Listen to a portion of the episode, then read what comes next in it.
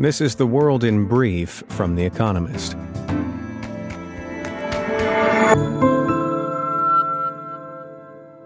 Our top stories. Russia said that a fire at the Novoshakhtinsk oil refinery close to the border with Ukraine was caused by an attack from two drones. Meanwhile, at least 20 people were killed as Russian forces rained down missiles on Kharkiv, Ukraine's second largest city. Life in the city has been returning to relative normality in recent weeks before this resumption of hostilities. British military intelligence cited the extraordinary attrition rates suffered by Russian and pro Russian militia forces in the Donbas region of eastern Ukraine. Jerome Powell told a Senate hearing that the Federal Reserve is strongly committed to bringing down inflation, now running at a 40 year high in America. The central bank chief said that Russia's invasion of Ukraine and continuing COVID 19 lockdowns would continue to push inflation up. But he said that America's economy was strong enough to handle tighter monetary policy. Kaja Kallas, Estonia's prime minister, said her country would be wiped from the map under NATO's current defense plans. Ms. Kallas warned that the three Baltic states would be overrun by Russian forces should Moscow choose to attack. Her remarks serve as a preview for a NATO summit in Madrid next week, where members will discuss the defense of their eastern flank. In a speech to the country days after losing his parliamentary majority, Emmanuel Macron said France's politicians must learn to govern and legislate differently. The French president suggested that opposition parties would work with him on inflation, climate change, and unemployment. Mr. Macron argued that he was re elected to enact ambitious reforms. He may have to scramble for the votes needed to do so.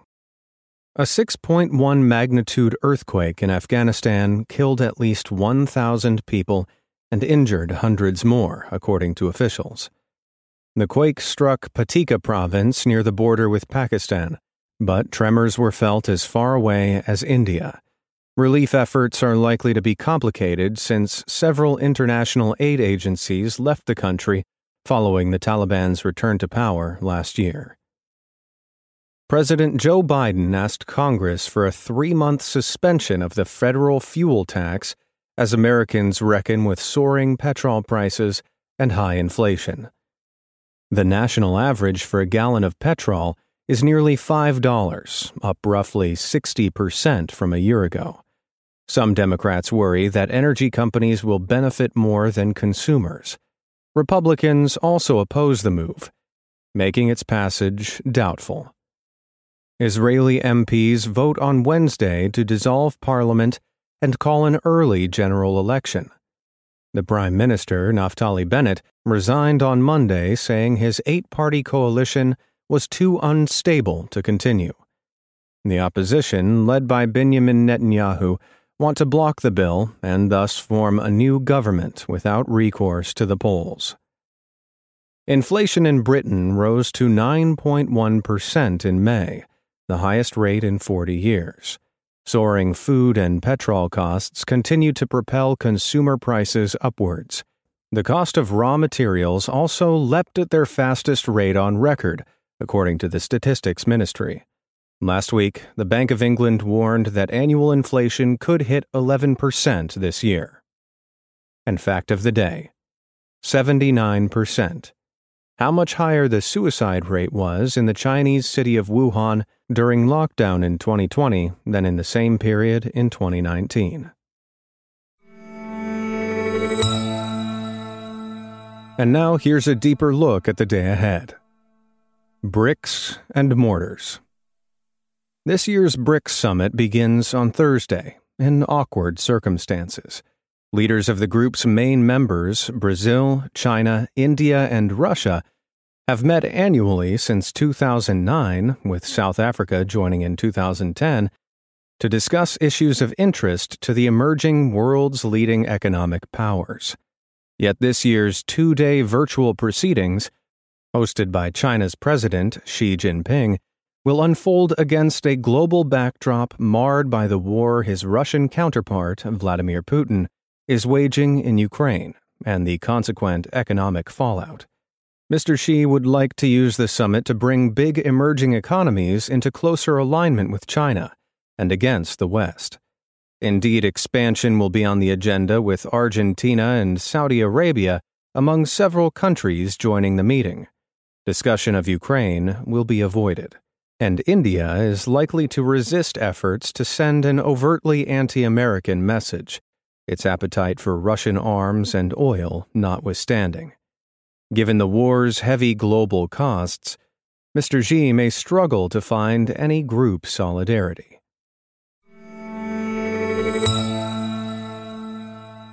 in the foothills of EU accession.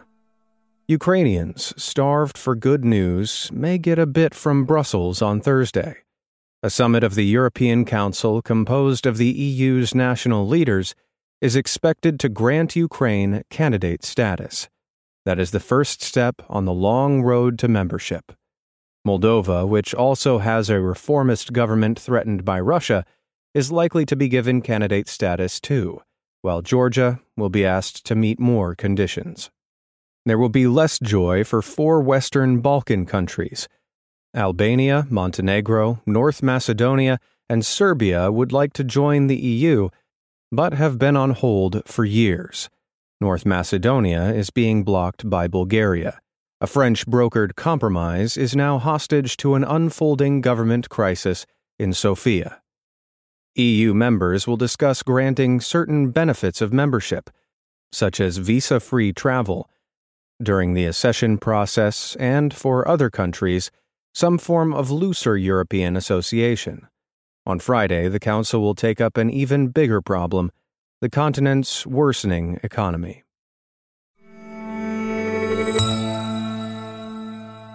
A dry run for Britain's next general election. Britain's governing Conservative Party faces a pair of parliamentary by elections on Thursday. The contests will stress test the popularity of Boris Johnson, the Prime Minister, in two very different seats. Both votes came about in the grubbiest of circumstances. In Wakefield, a city in northern England where the Tories enjoy a majority of 3,358 over Labour, the previous MP was convicted of sexually assaulting a child in 2008. In Tiverton and Honiton, a sprawling farming seat in the southwest, a majority of 24,239 is under assault from the Liberal Democrats. There, the poll was triggered after the Tory MP admitted watching pornography at work in the House of Commons. The by elections will show whether voters are willing to forgive either of these scandals, on top of Partygate, in which Mr. Johnson was fined for breaking lockdown rules, and how far a big squeeze on living standards is eroding conservative support.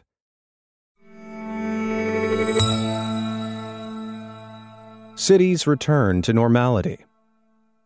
Life in the world's cities is improving Every year, EIU, the Research and Analysis Division of the Economist Group, compiles an index of urban livability.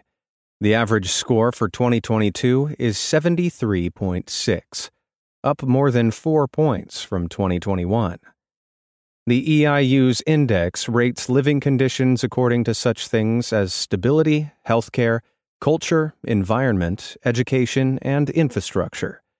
Western cities have fared well, having lifted most COVID restrictions after successful vaccine rollouts. Vienna tops the rankings for the third time since 2018, and five other European cities make the top 10, joined by three cities in Canada. There are notable exceptions to the trend. Every city in China has slipped down the rankings, and the war in Ukraine is weighing heavily.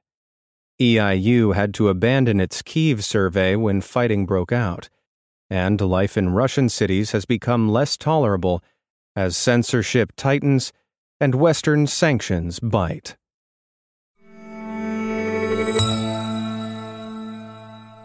Worrying about monkeypox. Scientists are still unsure why monkeypox, a virus that causes symptoms similar to those of chickenpox, fever, exhaustion, and pustules, is spreading so rapidly. Usually, the disease is confined to parts of Africa. But this year, the World Health Organization has identified 2,103 confirmed cases in 42 countries.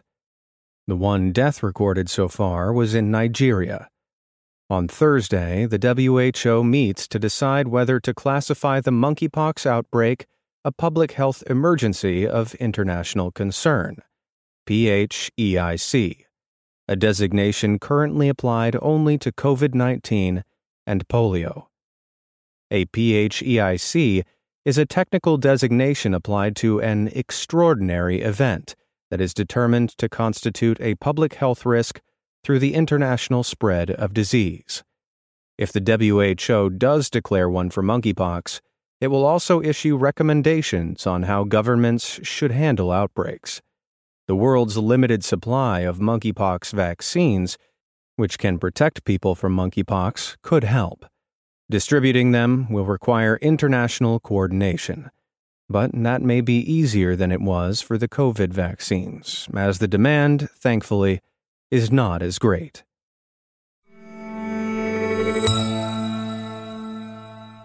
Daily Quiz Our baristas will serve you a new question each day this week. On Friday, your challenge is to give us all five answers and, as important, tell us the connecting theme. Email your responses and include mention of your home city and country by 1700 BST on Friday to quizespresso at economist.com. We'll pick randomly from those with the right answers and crown one winner per continent on Saturday. Thursday. What term was devised by Arthur Okun, an economist, to describe a measure that added the unemployment rate to the inflation rate? Wednesday.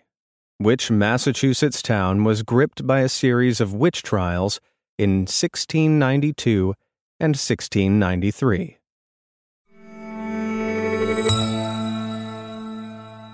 Finally, here's the quote of the day from Jonas Salk, who died on this day in 1955. I have had dreams, and I've had nightmares. I overcame the nightmares because of my dreams. That's the world in brief from The Economist, available three times every day of the week. You can also hear interviews and analysis from our journalists, including our current affairs podcast, The Intelligence, on your podcast app. And subscribers to The Economist have access to each week's full edition in audio. Just download the Economist app to start listening.